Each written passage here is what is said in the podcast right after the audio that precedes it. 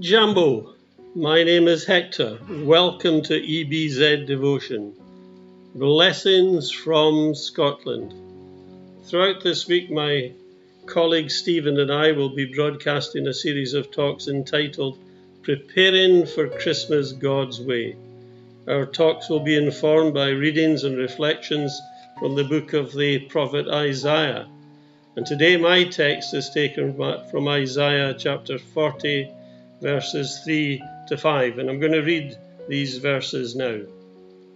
A voice of one calling in the desert place Prepare a way for the Lord, make straight in the wilderness a highway for our God. Every valley shall be raised up, every mountain and hill made low, the rough ground shall become level, the rugged places a plain, and the glory of the Lord will be revealed and all mankind together will see it, for the mouth of the Lord has spoken.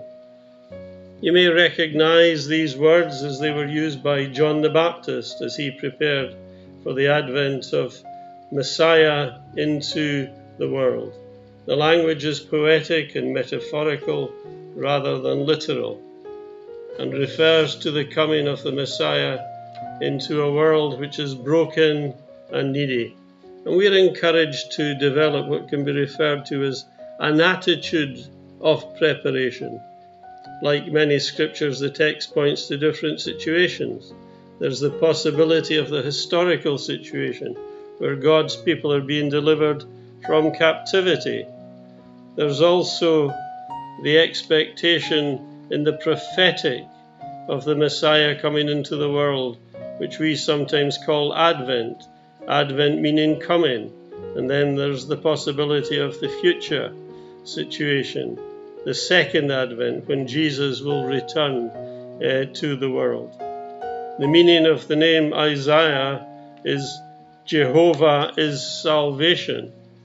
And this is what this text is all about. And as we prepare for Christmas, it's worth reflecting upon and preparing for Christmas and our preparation should involve some sort of spiritual discipline, something like prayer, scripture reading, expectation, worship, such as John the Baptist exercised when he announced the coming of the Messiah into the world in his day and his time. This was the message that he shared. After me will come one more powerful than I the thongs of whose sandals I'm not worthy to stoop down and untie.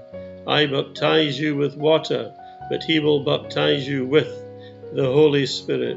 So as we prepare for the coming of Jesus into the world on December the 25th, it's good to reflect upon and to think about the possibilities because the glory of the Lord has been revealed and the promise is that all mankind will see it together because the mouth of the Lord has spoken these words. Let us pray. Heavenly Father, thank you for your word. Thank you for your promises. Thank you for Christmas. Thank you for the coming of Jesus into the world. Help us to prepare aright as John the Baptist prepared people, the voice of one calling in the desert.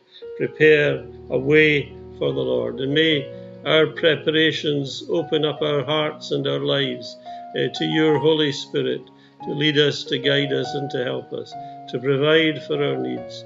And these prayers we offer in His name and for His sake. Amen.